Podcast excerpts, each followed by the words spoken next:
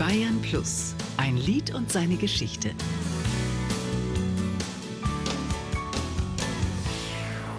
Die kleine Tür zum Paradies. Patrick Lindner, die kleine Tür zum Paradies.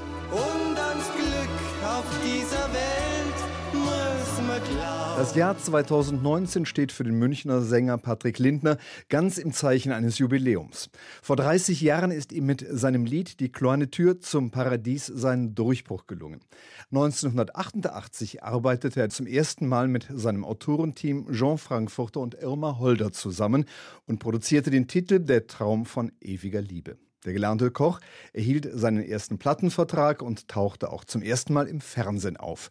Das hatte Folgen. Kurz danach kam dann Jean Frankfurter zu mir und sagte, du, ich habe einen Titel geschrieben, den würde ich gerne zum Grand Prix der Volksmusik einreichen. Ich war also so mit dem Schlager verankert und verwurzelt und das war das, was ich eigentlich machen wollte. Und jetzt sagt mir mein Produzent, er wird also diesen Titel, den er jetzt geschrieben hat, da gerne zum volkstümlichen Grand Prix einreichen. Und da war ich erstmal baff. Der Musikwettbewerb Grand Prix der Volksmusik hat im Juli 1986 zum ersten Mal stattgefunden. Im Laufe der Jahre war der Wettbewerb Grundstein für einige Karrieren und diese Erfahrung konnte auch Patrick Lindner machen, nachdem er zuerst bezüglich einer Teilnahme beim Grand Prix der Volksmusik noch sehr zurückhaltend war. Erst als ich dann im Studio stand, habe ich wirklich auch gemerkt, hey, das ist ja etwas, das liegt dir ja total. Und es war für mich natürlich das größte Sprungbrett überhaupt in dieses Musikgeschäft hinein.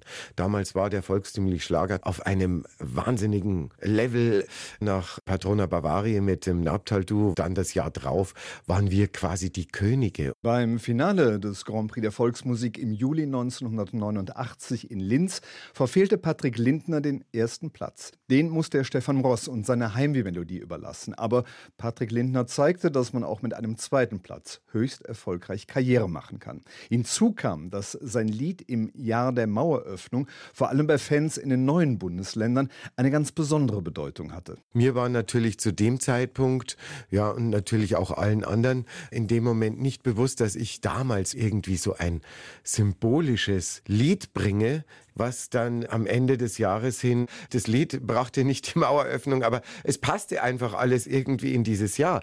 Das war also für mich auch wirklich schon ein sehr aufregendes Jahr. Da kann ich mich gut dran erinnern. Ein Lied und seine Geschichte.